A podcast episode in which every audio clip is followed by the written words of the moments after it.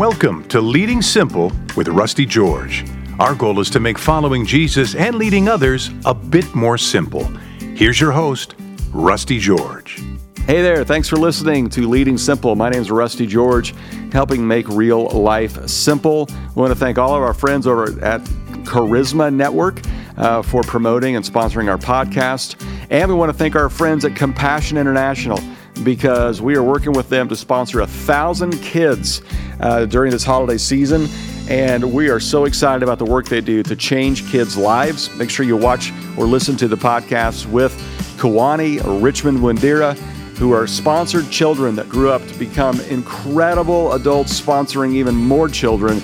Their stories are unbelievable. You're going to want to hear those, and it will inspire you and your family to sponsor a child. Here's an idea sit down with your family over dinner, listen to one of those conversations, either with Kawani or with Richmond.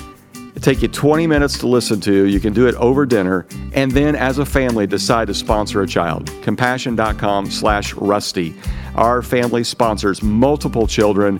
We're thrilled to be involved in their lives, write letters to them, and get letters from them. I know you will be as well. Today, we get to hear from a friend of mine named Joel Thomas. For years, Joel served as a campus pastor at North Point Community Church, one of the largest churches in America in the Atlanta area, uh, serving under uh, Andy Stanley, uh, who's been a guest on the podcast and uh, speaker extraordinaire, author, uh, incredible leader. Andy's listened to by millions of people uh, on podcasts and on his leadership podcast, but also through his church as well. And Joel uh, was there, and then he went to work on a church and follow uh, a really difficult crisis there in Arizona and help put that church back together, and now has returned to North Point to work with North Point. Why did he do that? Why go from being a head coach to an assistant coach again? We're going to hear from him today, and I think you're really going to be blessed by what Joel has to say. One of the one of the more insightful people I've ever talked to, and really well thought out, well spoken, and you're going to be blessed. So here we go, my conversation with Joel Thomas. Hey Joel, thanks for joining us on the podcast. It's uh, it's great to have you here. Man, it's so good to be here. It's been I don't know how long. It's been a couple of years maybe Yeah. since I was here with your staff last That's time. right. And uh, it's always a pleasure. Yeah, uh, you being here. shared the uh, the what do you call that? The nine boxes of Yeah. people. Uh, you know, it's it, it for us. It's a way of of understanding people in change. Mm-hmm. Um, so it's it's a change management tool. Maybe maybe another day we'll talk about that. Well, but it's a, and I want to get it on video sometime, so I need to I need to record you doing it because it's so incredible. So we'll we'll uh, bring that to you at another episode. But uh, Joel, for our listeners who don't know who you are, tell us a little bit about yourself. Yeah. Uh, well, I, I'm I'm very happily married. I have a wife, four kids. Uh, uh, we we were living in the Arizona area. We'll probably talk about this in a minute. We've moved back to um, we were living in Phoenix area, excuse me, and we've just moved back to Atlanta. Um, but my kids are. um 14, 13, 7, and 5. Uh, we call them the bigs and the littles. Uh, we we love life. Uh, we we have a lot of fun together as a family. And I've been doing ministry my entire adult life. I didn't I didn't set out to go into ministry. I grew up in a ministry family. My dad was a pastor. Um, I was the kid that said I'll never do that. Yeah. And uh, here I am. So um, You grew up in Pennsylvania. I was born in Pennsylvania. Okay. Uh, spent a little bit of time in Pennsylvania, and then we um, we moved up to upstate New York. And Really? yeah, Okay. just outside the Syracuse area. Um, and as you know, I lost my dad uh, Mm-hmm. When I was a senior in high school. And um, anyway, that sort of changed the trajectory of my life. And Mm-hmm. and um, yeah, and and I just ended up feeling like, gosh, this was. Uh, I just got finished listening to you teach a session on Mm. calling, and it just there was a sense of which like this is my calling. This is what I'm supposed to go do, and it was just getting involved as a volunteer. So Okay. as you're talking to volunteers, talking about an assignment, I got an assignment as a volunteer and realized, oh, this is my calling. It's not really what I wanted to do, but it like this was my calling, and um, Do you remember what that so- assignment was? I do. I was uh, so I I this is a funny story. I um, graduated from college, and the year I graduated from college was 1996. And I don't know if you remember this, but the Olympics were happening in Atlanta in, Atlanta. '96. Yep. And and I had a job. I was I was a business major. I was going into hospitality. I wanted to run big hotels. Like that was just something I wanted to do. And maybe even get into property management at some point, owning properties and and uh, I'd done an internship at the Marriott Marquis when I was in college in, in New York. And um, anyway, so uh, I had nothing to do. I had a job. I'd been a ski instructor for two years. I had a job in Colorado that was waiting on me in the fall of 96. And when I graduated from college, I had nothing to do that summer. And I thought, when else? Are the Olympics going to be in my home country and I have nothing else to do? Yeah. And so I was like, I decided I'm going to move to Atlanta for the summer. I knew one family through my parents, uh, and it was a pastor of a church uh, in Atlanta. And I moved down there, moved into their apartment over their garage for the summer, and I volunteered as a leader in the student ministry at their church. And got real involved and started teaching a Sunday school class and leading a, a I went on a mission trip that summer and uh, led a, a, a camp, and their youth pastor left at the end of that summer, and his wife's mom was having some significant health problems, and she they lived on the west coast actually, so they moved, and the pastor of the church said, "Hey, would you stick around and help us until we find the right guy?" And um, you know, as a 21 year old kid, I was sort of like, "What makes you think I'm not the right guy?" Like, I didn't really want the job, but and uh, four months later, uh, they offered me the job, Wow. and I turned it down to go to seminary because I had a friend and and my uncle was a pastor, and he said, "Look, you've done all this preparation for this other career, but like, you've done nothing to prepare for this. Like, if this is really your calling and where God's leading you." You ought to figure out how to be best prepared for what God might have for you in the long. It was some of the best advice I ever got, and and it was weird because I felt like I'd worked to gain this job, and then God was like, "Oh, I'll give you the job, but that's not really what I want you to do right now." And mm-hmm. I made the difficult decision to to take off and be a poor seminary student for a number of years, and wow. Where'd you go to seminary? Reformed Theological Seminary Okay. in Orlando. In Orlando. Yeah, the All Orlando right. campus. So I was there for almost three years. Okay. And summer before my last year, I interned.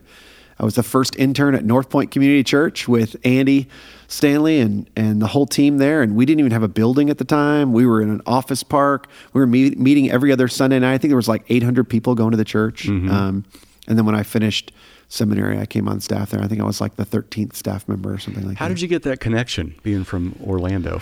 Well, I I was actually when I was in Atlanta. Um, this is going to sound like I'm name dropping, and this is so bizarre, but this is how it happened. That's I right. met Andy through Louie. Okay. So I started going to a Bible study that Louie was teaching. It was called 722. Yep. It was in Atlanta. It was a singles Bible study, and I was a I was in the in town for the summer, and I started going to this Bible study because a lot of Christians that I knew that were single would drive over to Yeah. Dunwoody. I was living in Lilburn at the time. It's a kind of northeast suburb, and Dunwoody's sort of straight north of the city. So I'd drive over there every Tuesday night to go to this Bible study, and I met Louie, and Louie introduced me to Bill Willits Yep. and um, and then he introduced me to Andy. And so on Sunday nights, after going to the church that I was I was serving at and the family that I was living with, uh, I would I would go from there to to North Point and go to church on Sunday night, where I could just attend church, not Right. serve at church and. I'd show up there and attend, and I'd go to church on Tuesday. So I was going to church like three days a week. Okay. and so if I wasn't hearing from God, it was not going to be good. But, um, that's how I got connected, and we I'd become friends with Bill and got to know Andy, and then um, I went told him that I was going to seminary, and we sort of stayed in touch. And Okay. I loved what they were doing. It was it was sort of like I'm the connection for me was more like, gosh, I don't I don't I've never seen church done like this. And it Right. it was so strategic and so excellent. And even in those days when they didn't have a building, they didn't, they were just things were done right. And I Mm-hmm. don't know what your experience in ministry has been your entire career, but I've been in a lot of places where there were just things I wouldn't want to be associated with. Right. And um, having done an internship in the hospitality industry and at the Marriott Marquis, no less, in, in New York City, and especially in that day, it was like this was like a premier experience for Right. anybody. And you know, I started seeing a church that was that was approaching people in that same sort of. Yeah. I think honoring. I, I think that's the thing that came to mind was this is like an honoring way to treat people Right. and um, it was it was beautiful and inspiring and challenging. And so I was trying to learn from them, and so I would I would Mm-hmm. come up and I would thought, you know, when I get out of seminary, I think I want to go do something like that. Hmm. And um, I didn't. So then when they asked me to do, come do an internship, I was like, I'm in, like definitely in. Yeah. And then when they asked me to come back on staff, I, I was like, I'll do that for a few years. I didn't think I'd be there very long. Um, 17 years later, Yeah. uh, after doing a whole bunch of different things, I became the lead pastor of the. Well, they it's a campus pastor, but they they call them lead pastors there uh, of the original campus, Yeah. um, and followed Andy into that role, which we all called the body bag job. and um, I did not think I was going to get offered the body bag job, but I did, and and it was great. Uh, Andy was so great. I stepped in there, and I was did that for about three years. Okay, so, I mean, North Point grows rapid growth for Yeah. you know many many years, and then you're tasked to come in and be the lead pastor, campus pastor of the the, the original campus, Alpharetta. Um, what kind? Because we all know Andy from his teaching and his leadership podcast and those Yep. kind of things, but Yep. you got to follow his leadership. Yeah. Describe to me the differences between the way he led the campus and how you led the campus. So a little bit of this is unfair to him, um, and he knows this. Like I, it, I'm not going to say anything we haven't joked or talked about. Um, so one of the things that was interesting about that was because the organization grew so rapidly, and we were adding campuses at that time. Um, Andy was having to focus on leading the whole, the global organization, much like you're you're very aware and and you know in terms of your responsibilities uh, what that takes. Um, and so early on, following him would not have been fun at that campus. Right. Um, and he told me this. I didn't believe him, but he told me this when he offered me the job. He said, "Listen, I think you're going to find this is going to be easier than you think." And he hadn't been as present. He hasn't been able to pour into the the staff on that campus. As a matter of fact, he would tell you a story if he were here about. Um, he does this thing where uh, he allows people uh, who are new on staff. Uh, I think it's 90 days to give him their 90. He reads them all. The 90 mm-hmm. perspective of you know how, how long you've been, and you know now there's five or six hundred people on staff, and mm-hmm. but he reads them all in 90 days. What's your perspective on your experience here? And and one person wrote, "We need a Jeff Henderson." Jeff Henderson was the campus pastor at Buckhead Church at the time. We need a Jeff Henderson at North Point. And mm. Andy reached out and was like, what, what, do you, what did you mean by that? And they were like, well, Jeff's just very focused on pastoring and leading the staff and is involved in the hmm. church and walks around and connects with volunteers. And, and Andy, when he was telling me this, he said, he's like, I'm just not able to engage at that level anymore just mm-hmm. because of other responsibilities that I, I, I just don't have the capacity. Mm-hmm.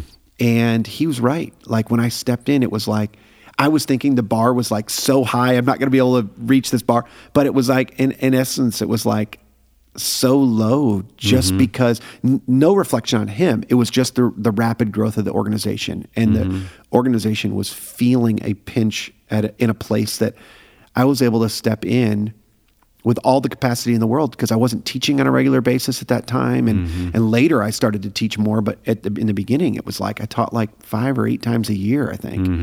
So I had all this time to just do leadership development and, and troubleshoot and engage with the team and and I learned specifically like, hey, this is the role that needs that I need to fulfill here in this campus, and these are the types of things that are going to really help me to succeed and help this church succeed.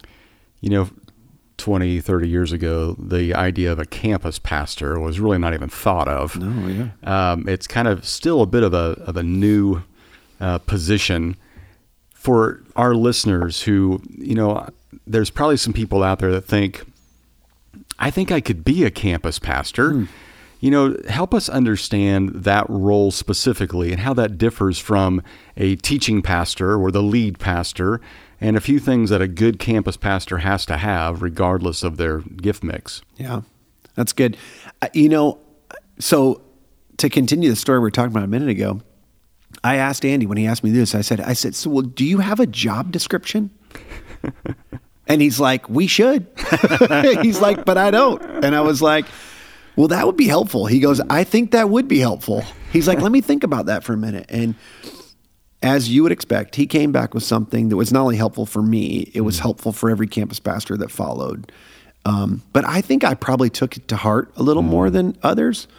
Um, he said success for you is if you if you could um, you, you know and again I you got to remember this is like Andy's into one sentence job descriptions. Yes. like I don't want to make this complicated. It's like what's the bullseye and the target? You know you know if you do this you're going to be successful. And he said you know your job is to inspire the staff and congregation to personally engage in our mission vision and strategy and to remove any obstacle from them doing so Mm.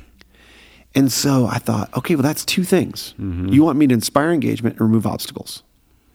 Like if I'll inspire engagement in in our mission, vision, and strategy, and remove obstacles that are keeping people from doing that, you're saying I'll be successful.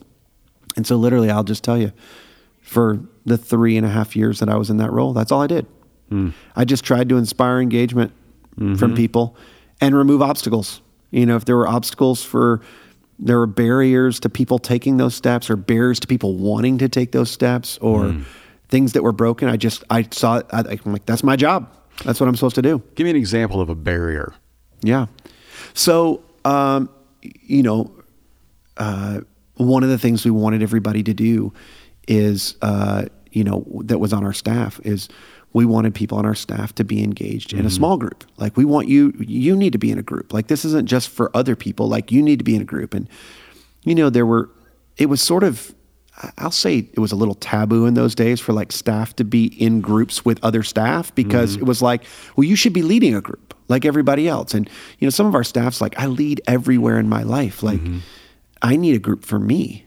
Mm-hmm. And I just, that was a huge barrier to entry. And I just started freeing people of that. I was like, look, I don't have permission to do this, but like, if it's the difference between you being in a group and you not being in a group, I don't care if you go find all of your best friends. You need to meet with a regular gr- gr- group of people on a regular basis. Mm-hmm. They need to know what's going on in your life. It needs to be a safe place for you. Mm-hmm. And you need to have a safe space where you can be in a group and you, you're in the habit of meeting with people regularly so that if this whole organization went away, you have an ecclesia, a group of people that you're meeting with on a regular basis that you feel safe with, hmm. that are encouraging to you, that are lifting you up, that are sharing life struggles with you, that you're taking on their burdens. You're able to practice the one another's mm-hmm. because otherwise you're not. Mm-hmm. And you're not being the church. And mm-hmm. we need to not only model that, but I also knew that that would make them a healthier leader and make them a better uh, member or congregant in our church. And so, you know, I don't know if that's a profound one, but like that was a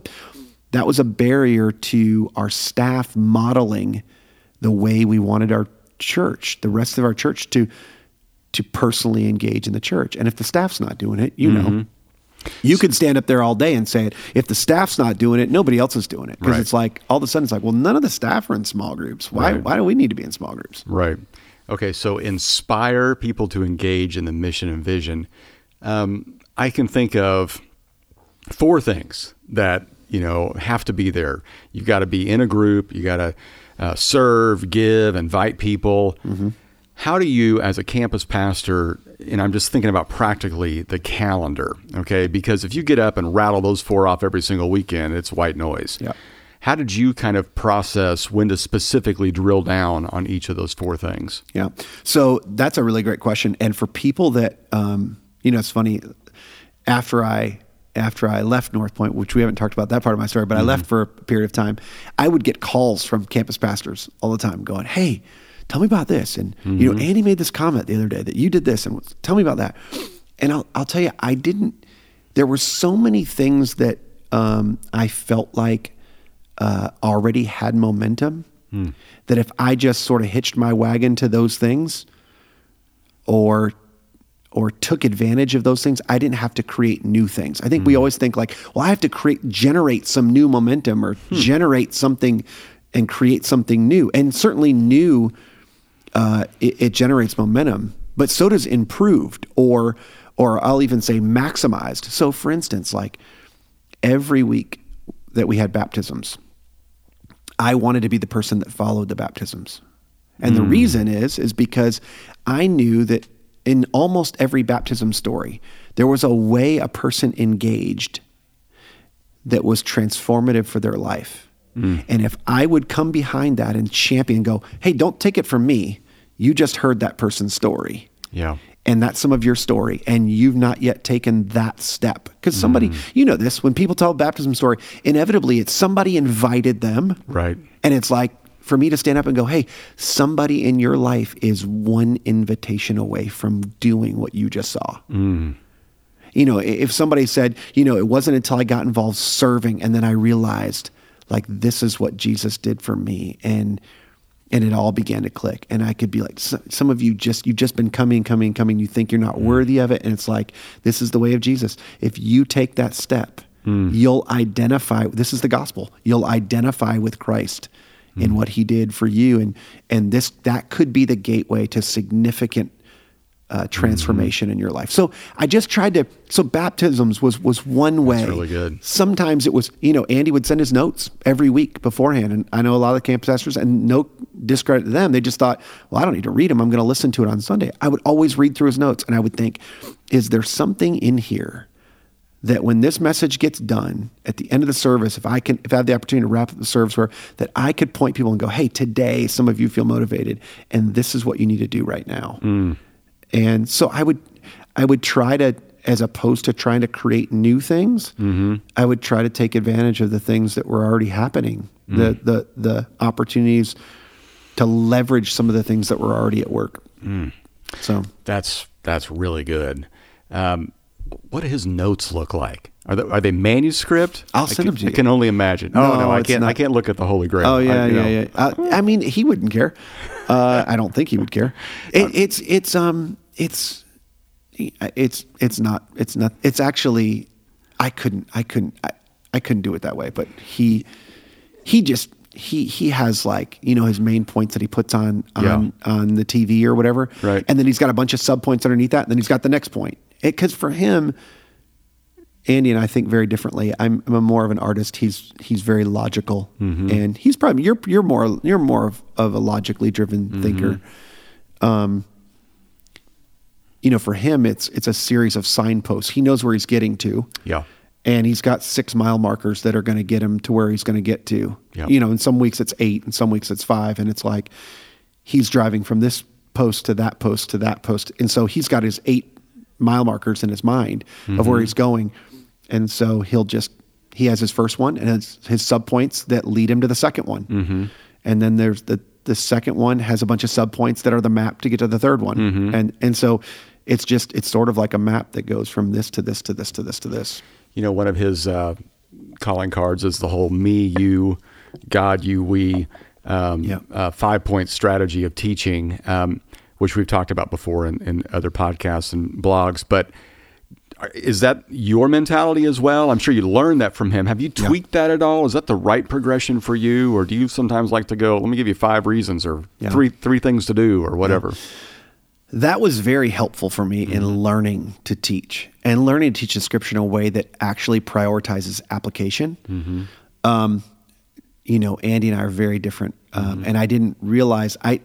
I what what I would tell you is, in the three years uh, I was at North Point, I learned to teach uh, effectively for application the way Andy did it. When I uh, became a senior pastor of a church in Arizona um, over the last seven years, I've learned who I am as a communicator. That's good. And Andy's fastball is logic for sure. Like it's, and the thing that about the the me we God you we thing that you just expressed a minute ago is it's a progression that goes from I want to make a connection with people to I want to teach them something that that is true, not my opinion, but this is based on God's word, and then I want to make an application at the end and with some inspiration. I think that general framework is something that uh, I utilize. Uh, my fastball is is probably uh, it's less logic and it's more emotion. I, I I probably through transparency, authenticity. Um, for me, and I'm I'm not saying Andy's not transparent or authentic, authentic but for me, um, I tend to share more of my personal struggles and our family struggles and struggles of people that I'm friends with or ways we've we've walked through things with people in life.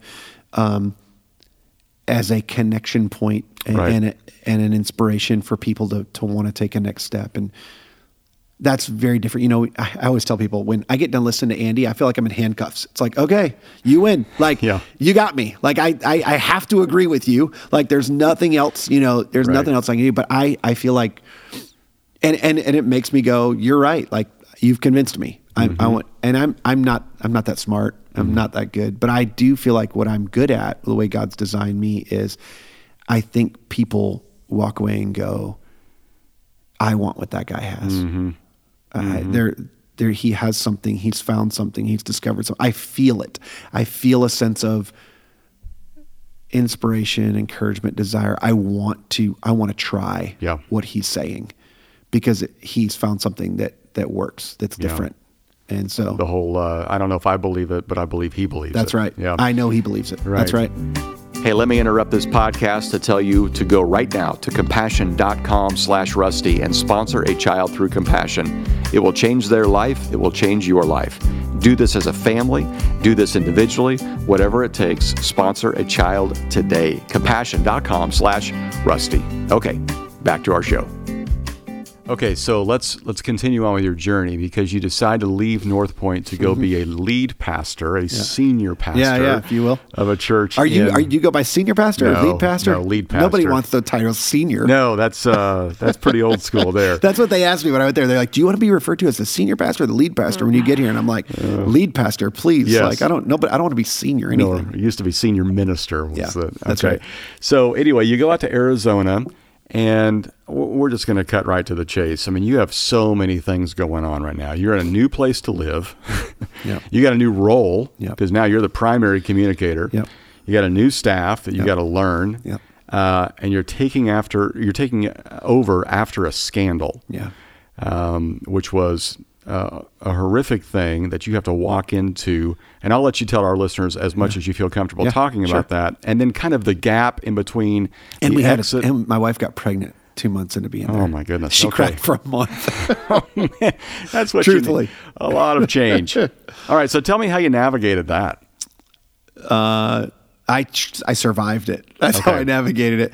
You know, it was it was tumultuous. Um, you know, and this is all public information. Like this isn't. There's no secrets. Like um, the the previous pastor of the church, uh, he didn't just have a moral failure. He had eight affairs, all with women in the church, all who were married. Um, and it happened over the course of seven of the 10 years, the last seven, seven of the last 10 years that he was at the church.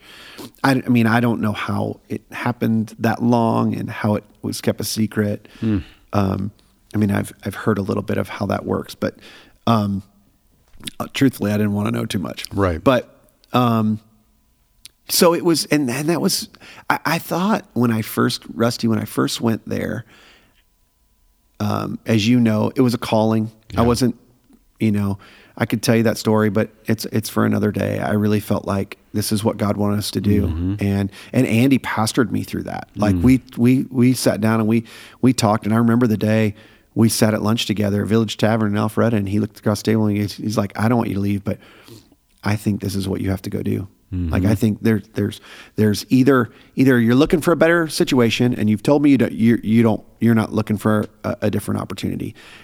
You think this is a better situation, which if you think this is a better situation, you're delusional because it wasn't a better opportunity. or this is something that God's calling you to do. He's he's this is about obedience, and that's what it was. And so, you know, there was a lot of comfort in that, knowing that, like, okay, God, you've called us to do this. You you got us into this. This wasn't my idea. Um, and so you're going to have to show up. And um, and Andy gave me a gift in that season. Um, he said, "Look, you just you just do the next right thing." I'm going to share this actually um, uh, a little later today. Uh, with we're in the middle of this conference here. Um, he said, "You do the next right thing, and if they fire you, like you can come back here. I'll hire you." But he said, either way, if you do the next right thing, like our responsibility is obedience. Like he didn't use this language, but this is what I walked away with. Like, like my job's obedience, not outcomes. Mm-hmm. Like the outcomes are up to the Lord. Like as you know, like as we get older in life, we realize how little control we have over right. Which just is very our, freeing. our own homes for for Right. let's take exa- Right. as an example. Yeah, it's super freeing. Yeah. To go like, okay, that's not my job. Like I don't, I, I that's not my responsibility. Um, and so that was that was that was super, uh, as you said, freeing. But I can tell you, like, I almost never lost sleep. People were like, I, I'm so sorry. This must be so hard. I'm sure you have a hard time sleeping at night. I'm like, no, no, actually, I don't. I laid my head on the pillow every night and I went, I was obedient today. And there's a lot to that. It's like for anybody in any situation, when you can lay your head on the pillow at night and go, I was obedient today, mm-hmm. you go to sleep. Yeah. You just, I just did. And there were very few nights I laid awake, but it was hard. I think it's the hardest thing I've ever done. Um, and Give there were so many challenges. What was what was hard? Yeah. So I thought the biggest challenge was going to be people in the church trusting me. Yeah. Uh, you know, because you know there were this other guy in their minds lived a lie for so many years, and and the things you know the things that were floating around on the internet were talks that he did about how men need to be more faithful to their wives, and you know all this stuff where mm. obviously that's not what's happening in his life, and you know this whole community like now this church has this scarlet letter on it that's like oh that's the place where this happened, and how could the leadership of this church allow this to happen? Because you know they remember they're they're still all there. Yeah. Of course, they didn't know anything about any of this, but Right. people are going, "You should have known," or "How did you?" Or weren't there signs? And we could debate whether they should have known or whether there were signs or not. But, um, but I really felt like, you know what? I love my wife and I love my family and I'm faithful to my family. And in time, they'll see and I'll win them over. And little did I know that was like the smallest that was that was if there if there is ever an illustration for the tip of the iceberg like this was it Okay. and um, my second week here's an illustration my second week i was there i was on the playground in my neighborhood and i met a guy who had kids similar age as mine pushing kids on the swings and and i said hey so you live in the neighborhood yeah i live in the neighborhood do your kids go to the school in the neighborhood because we moved into this neighborhood so our kids could go to this specific it was a it's a public school but it was had a really great reputation and i said you like the school yeah we love the school we love the area he's like so you're new to the area i'm like yeah he's like, awesome. Where are you from? And I, I'm from Atlanta. You know, what brought you to mm-hmm. Phoenix? And I said, my job. He's, what do you do? You know, Yep. you've been through you these conversations. Yep. What do you do? I'm actually a pastor of a church. And he's like, really? Which one? And I said, well, it's a little ways up. It's up off. And I gave him the, the street names at Power and Elliot. And he, he said, oh yeah, Mission Community Church. I know it. And I said, oh really? How do you know, how do you know the church? He's like, we used to go there. And I was like, oh really? I said, tell me about that. And he said, "Yeah, I just felt like when they kicked the the other guy out, I thought, what a bunch of what a bunch of crap." Like literally, that was his. That's a, that's a quote. And I said, I said, tell me about that. And he said, he said, well, you know, it's for a church that preaches grace. Like the guy makes a mistake and they kick him out. Like that's not gracious. Like that's not. We all make mistakes. Interesting. And I was like, I realized like we're really far apart on this. Like I don't, I don't. He and and then he said this to me. He said, he said after all the good he's done, hmm. and this is something you know, as a senior leader, the organization reflects your strengths and your weaknesses. Hmm. Whether you ever teach it or not, what you model will be reflected in the people that follow you mm-hmm. my predecessor, the way he managed his own person, because you go, how does he preach every week? How does he live with himself? How can he do this? Well, he's doing all this good over here. And in his mind, this good outweighs this negative that he's doing, which, as you know, is the opposite of the gospel. Mm-hmm. Because our good can never outweigh our bad. Right. Right. And I got a glimpse that day of the real issue in the church. And the real issue in the church was around all the things that we're doing. So you wrote a book about do justice, love mercy, walk humbly. Mm-hmm. The the church, that was their that was their key phrase. That was the vision of the church was Yeah. do justice, love mercy, walk humbly. And this was it was the vision, the mission, it was everything. It was like this is who we are. Well, the do justice thing was the thing that rose to the surface and it was like, here's all the things that we're doing. But the center of the church became what we're doing, not what Jesus has done. Hmm. And I had I would go on to have multiple conversations with people of I can't believe you're getting getting rid of Micah 6 8 And I was like, I'm, I'm, I mean, well, first of all, it's in the Bible. Like I can't get rid of it. but uh, they're, they were like, but that's our, that's who we are. That's our vision. And, and, and they're like, you just don't understand the context of that. And I was, I would always listen. And more, more often than not, people would say to me, they would say, well, what it says is this is what the Lord requires of you to do justice, to love mercy, and to walk humbly, which is not the context of your book, but it was the context in which they had been taught this. Uh-huh. And they're going, this is what we have to do. This is what's required of us. And I would look across the table at them and I would say, You realize that was fulfilled in Jesus. Mm. Like that's no longer required of you. In fact, you couldn't live up to that. Mm. This this this ought to be an overflow mm. of a life that's been surrendered to Jesus. Right. It, it's what it is when we become like Him and we follow the way of Jesus. These things come out of our lives. They're not what's required of us. It's not a condition anymore. And when I, I realized when I stopped, um, one other quick story, a, a little old lady, so so great. She sent me an email and she said, "Hey." It's her and her husband. She said, "We're not leaving the church like everybody else." I think she was trying to be encouraging. we're not leaving like everybody else, but we're going to stop giving until you tell us what we're doing. And I was like, this was early on. I was like, what are you, what are you talking about? And I, so I, I, I, I literally picked up, she left, she, her phone number was in her, in her, and I don't think she expected me to call her. I picked up the phone and called her. And she was like, Oh, Pastor Joel. She's like, I wasn't expecting you to call me. I was like, I just, I wanted to understand your email. Thank you for sending it to me. What did you mean by what we're doing? She said, Well, the previous pastor, he used to stand up and say, This is what you're doing in Guatemala, and this is what you're doing in Haiti, and this is what you're doing in Fiji. Like, and I, and she said, you just, I, I feel like we're not doing any of that stuff anymore. Mm. And I said, well, we still have all those same partnerships, but, um, and I think you should, first, I think you should care about what you're investing in in the church, but you know, that's not why we give. We give out of obedience, not to like, as a result, you know, to get mm. a certain result or outcome. Like, mm.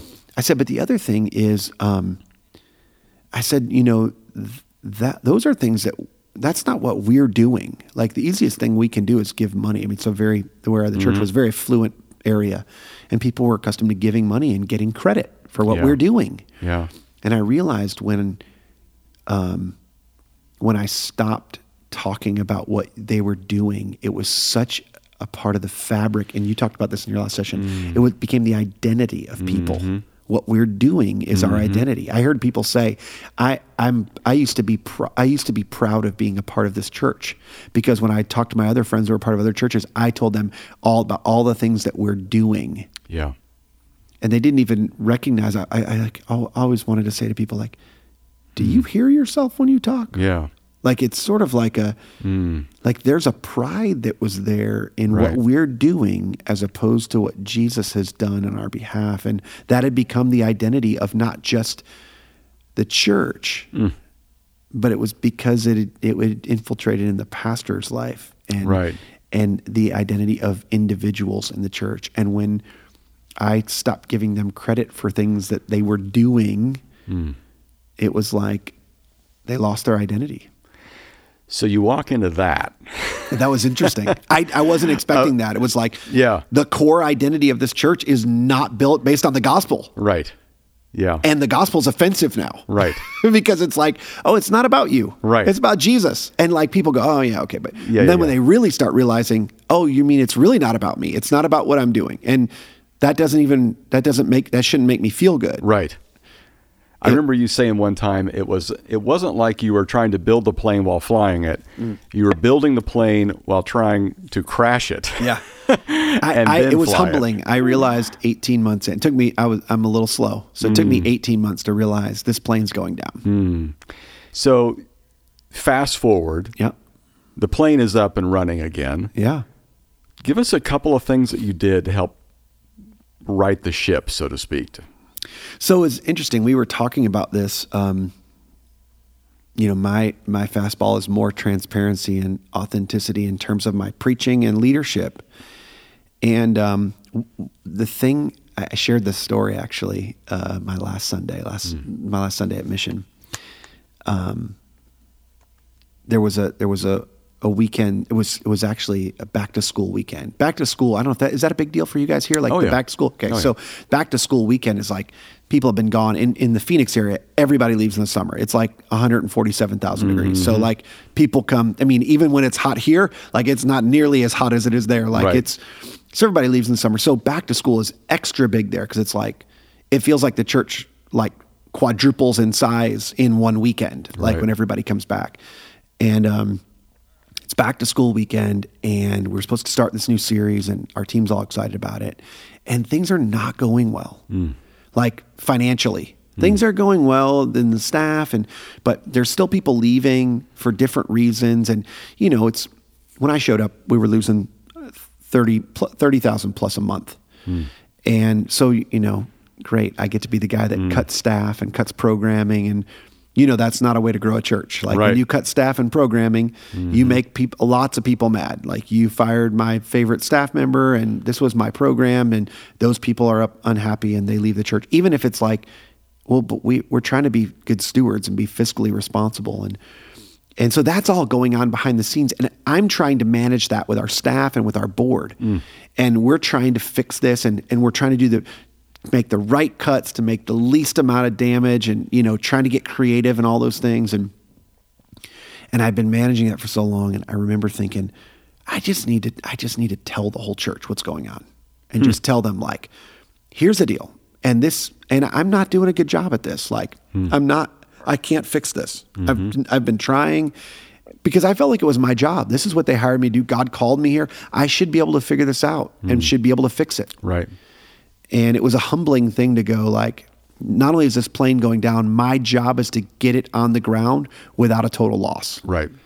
and we're we weren't there yet. We continued to be going down and i was like are we going to crash or are we going to be able to land this plane? And and um so you know not to name drop him but i literally i called andy because i remember him saying like you know you ought to ask yourself like what would a great leader do? And i literally thought I don't know what a great leader do. So I'm going to call a great leader. Mm-hmm. I'm not sure mm-hmm. I am one. So I called him and I said, listen, I'm thinking about doing something. I need you to talk me out of it. Hmm. I'm like, here's what I'm thinking about doing. And he goes, that's exactly what you should do. And I was like, I need to call somebody else because I'm calling you to talk me out of this and tell me to do a do something better. And what I was planning to do was to just go take responsibility, draw on a chart, literally from the upper left to the bottom. I was going to draw a chart that showed, hey, here's what's happened, and it's not the up and to the right chart. I'd only been a part of something that was up and to the right. Right. This was down and to the right. Mm-hmm. And and I, I I proceeded to explain to everybody, here's how this happens. When we cut, like it creates greater exit from the church and like and I'd show them how we've done this over and over and this is what's happened and this is what's happened. I didn't want to talk about what happened previous to me. Just since I've been here Yep. this is what's happened. And and then to just say you know what? I should have told you this earlier. You hmm. deserve to know earlier. This isn't my church. This isn't the board's church. This is your church. This is our church. It's Jesus's church but this is our this is our gathering. We are the church. The hmm. people are the church and I should have told you this earlier. And so I, I just feel like I need to apologize and tell you that like this is something that's going to cease to exist starting today. If there are problems, I'm always going to tell you. You're hmm. going to you're going to be the first to know. Here's what's going on. Here's exactly what's happening, and I'm going to tell you what what we need from you to fix it, to to to go in a healthier direction. And so that day we landed the plane Wow.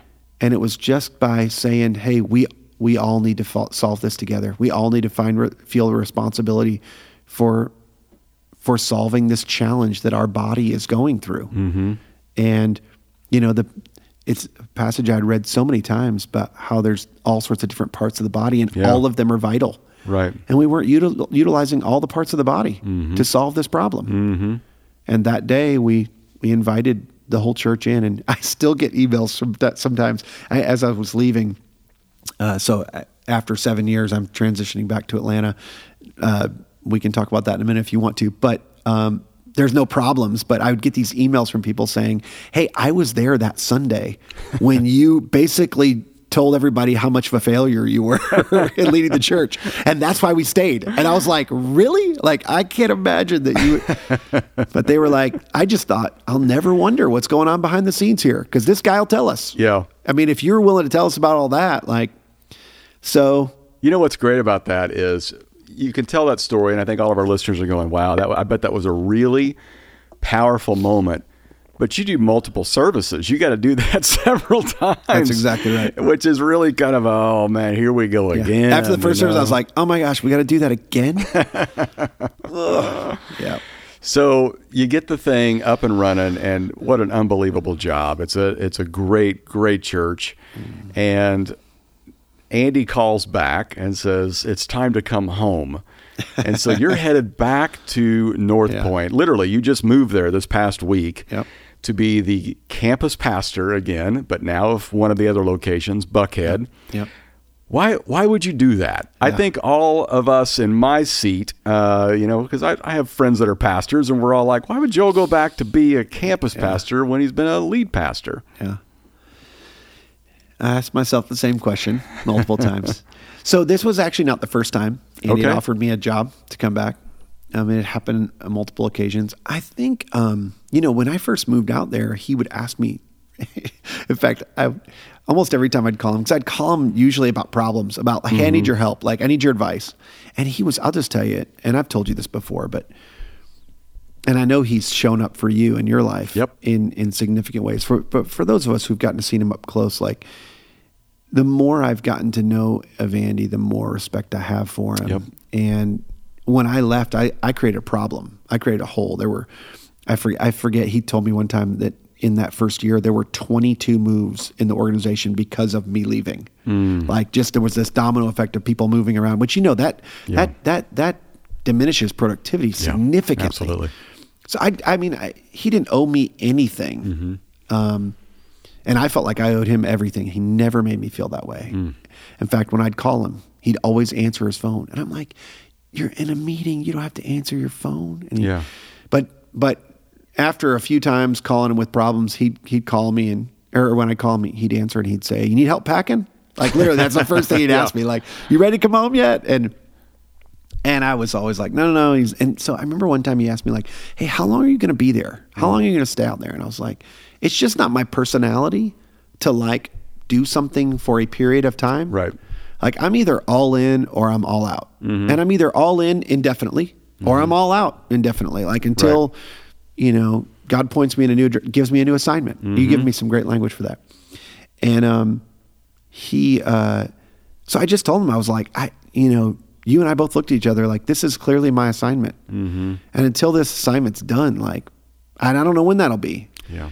And to be totally honest with you, more recently, um, you know, when we first came, I didn't want to stay long because it was so hard. Mm-hmm.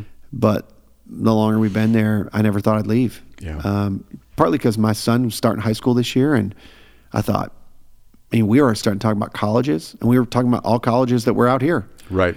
and uh, you know Calif- California and Arizona, and and it was. You know, I thought if my kids go to college out here, they're probably going to meet somebody from out here. We're going to live on the West Coast the rest of our lives, Right. you know. And um, and Andy had offered me some jobs at some different opportunities, and you know, we haven't. I haven't actually had a discussion with him about how much of our conversations are, you know, are public or not. So I, but I don't think I'm betraying any confidence to tell you like this most recent time when he called me, it was different. This was a different conversation. And it was it was not I want you to come back. It was like we we need your help. And and he- said something that was really interesting to me because it was a very much a part of my story. And he didn't know this at the time. He didn't know like he wasn't utilizing this, but when I left Atlanta to come to Phoenix, um, he I, I had this moment in in my closet where I felt like when I was not open to this at all, and I felt like God. I never heard. I've never heard the audible voice of God, but mm-hmm. this thought came into my head where the Lord asked me, like, "Are you really open to whatever I have for you?" Mm. And I stood there for what felt like 15 minutes was probably 90 seconds, but it felt like a long time. Mm-hmm. And I literally, Rusty, I kid you not, in my closet, my wife's asleep in bed. I say out loud, Nope, not this. I'm not joking. I said, Nope, not this, as if he was standing right next to me. Nope, not this. And I walked out and I went and I got in bed and I fell asleep and I slept great. and I told my wife the next morning, I told her the story and she goes, Doesn't that bother you? That's kind of a big deal. You I'm end like, up in a belly of a what fish. bother you? Exactly, exactly. And that's what she was thinking. She's like, I don't want to be on the wrong side of that. Yeah. And she, I was like, Do you want to move? She's like, No, but it bothers me that you're not open to whatever God has for us. And I was like, Well, that's not what I meant. I Mm. just thought, no, this definitely this can't be what you have for me because Yeah. after being the first intern, being there 17 years, I don't think there's a bit. I didn't think there was a better job in the. I didn't need to be like, you you know this. People, you become the senior pastor or the senior leader or the lead pastor. You, everybody thinks, well, I want to. I want to be. I, mm. I, I want to be at the top of the organization. I don't want to have to. I want the autonomy. Yeah. Like, I won't answer anybody. Yeah, which is you know that's a myth. You always answer to somebody. Yeah, that's right. I went from having one boss to having nine. Yeah. Like I got a board of elders I report to on a regular basis. Like it's it's Right. Anyway, so I didn't, but I didn't feel the need of like I've got to have that. I got to Mm-hmm. be the guy. I need to preach all the time. I've learned and grown significantly as a leader Mm. uh, in that, and learned to use preaching in leadership, not just you know, when I was at North Point before, I, I taught for content. It was like, Yeah. Andy's leading the organization. So on the weekend, I need to provide some very good and helpful content for people in their lives. I never thought about leadership in preaching just because I didn't need to. Right. Like there wasn't a need for that. There was a need for good Bible teaching on the weekend Mm-hmm. when when Andy wasn't preaching. So I had to learn and grow in a new gear of that. And um, so fast forward, you know, we've had we had multiple conversations about how he wanted me to. Well, so uh, I was in Atlanta this summer, and I wasn't. I wasn't even planning to get together with Andy actually. And he texted me one day and said, "Hey, could you go to? I heard you're in town. Could you go to lunch?" And so we went to lunch, and um, and I typically get together with him when I'm in town just to catch up. And but we had a short amount of time and a lot of things going on, but it happened to be a window I could do it. I said, you know what? Actually, I could do that. And so we went to lunch, and um, and we sat down at lunch. He um, he said to me, he's like, I I can't even really talk to you about what I'm thinking, but because I haven't talked to the right people. But I want to know, like, are you open to coming back at some point? He said, because if you're not open to coming back, I, it's not even worth the conversations I need to have. Because he's like, I, I feel like there's there's just some there's there's several key people in our church that I need to talk to about what I'm thinking about. But if you're not even open, um, and I told him, I said, I said, you know, when I left here, I felt like well, the thing that I learned was I you need to always be open. You need to be open to the fact that what you're thinking may not be what God's thinking for your Right. future. And so I didn't know what he was thinking. I didn't know what Andy was thinking. I didn't know what the Lord was thinking. Hmm. I just told him, I was like, listen, I just want you to know we're incredibly happy. Things are going very well. My mm-hmm. family's thriving in the desert. We're thriving in the desert. Yeah. And it's become home to us. Hmm. But um, I'm always open. Hmm. I, I've learned to be open. That the best thing for me to do is to be open to what God has for me, and Yeah. that began a series of conversations of what he needed, and, and I didn't know he was having conversations with the elders, and and it turns out what he needs help with is something I've done before, and hmm. it involves church transition, and it involves the future of an organization and a church that we care deeply about. That hmm. my wife and I met at. You know, I learned leadership and how to be a pastor, and and it significantly shaped my life spiritually and my kids. You know, three of my four kids were, you know, born and dedicated in this church. And Yeah. anyway, so, um, yeah, it was not what we were thinking walking into the summer. As a matter of fact, just to tell you one other thing, we were driving. We drove across country. We drove across. Uh, we have family in Texas too, and so on our way to Georgia, every year, like the thing that we we don't look forward to is people always ask us like, "Hey, when are you going to come back?" Mm-hmm. And it's like I was like I told my wife I was like, "Should we just start telling people never?" Like, like because it's like I don't really know, but like we don't have any plans. To, I would always say, "Well, I don't know. We don't have any plans to come back. Like this is where we are." And you know, people don't really know, but you know, everybody thinks, "Well, of course you'd want to come home." You know, And Yeah. What they don't realize is even even people would say to me, even they said this last week as I've been talking to people, I bet your kids are so glad to be home. I'm like, oh no, you don't understand. Like that, That was, was home. yeah. And they were so little when we moved, and one of them we didn't even have. And Yeah. so like that's home for them. Right. And Right. But this is what we're supposed to do. This is our new assignment. Mm-hmm. And it's within the calling that God has on my life. And to your point, it's not my identity. Right. I don't put my identity in a job or an assignment uh, or even in a calling. Mm-hmm. Um, and so uh, here we go. Here we go again. And I, there's there's definitely challenges ahead, but one of our family values is we do hard things. And Well, this the next podcast we do with you, Joel, is going to be what happened after you got to North Point and uh, just the leadership lessons you learned in coming back, because that is a whole another issue of just now it's the second time around. You know, it's not going to be like it was before, and the difference is you're a different person, they're different people. So this has been great. Thank you so much. Oh, thanks for sharing your me. story. It's well, great. and I just want to say something. I, you didn't set me up for this. I was looking for a spot to say this, but you, I, I feel like in so many ways, um, I have, I, I just, I wish we got to hang out more. Hmm.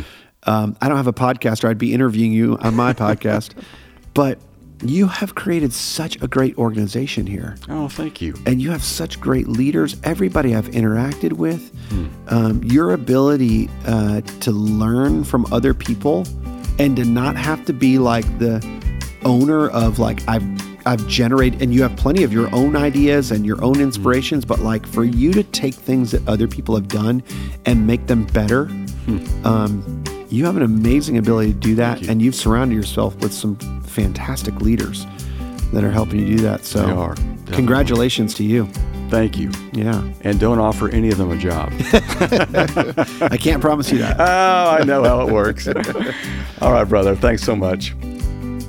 Well, thanks so much for listening. I'm sure there's somebody in your life that could benefit from that conversation, so send it along.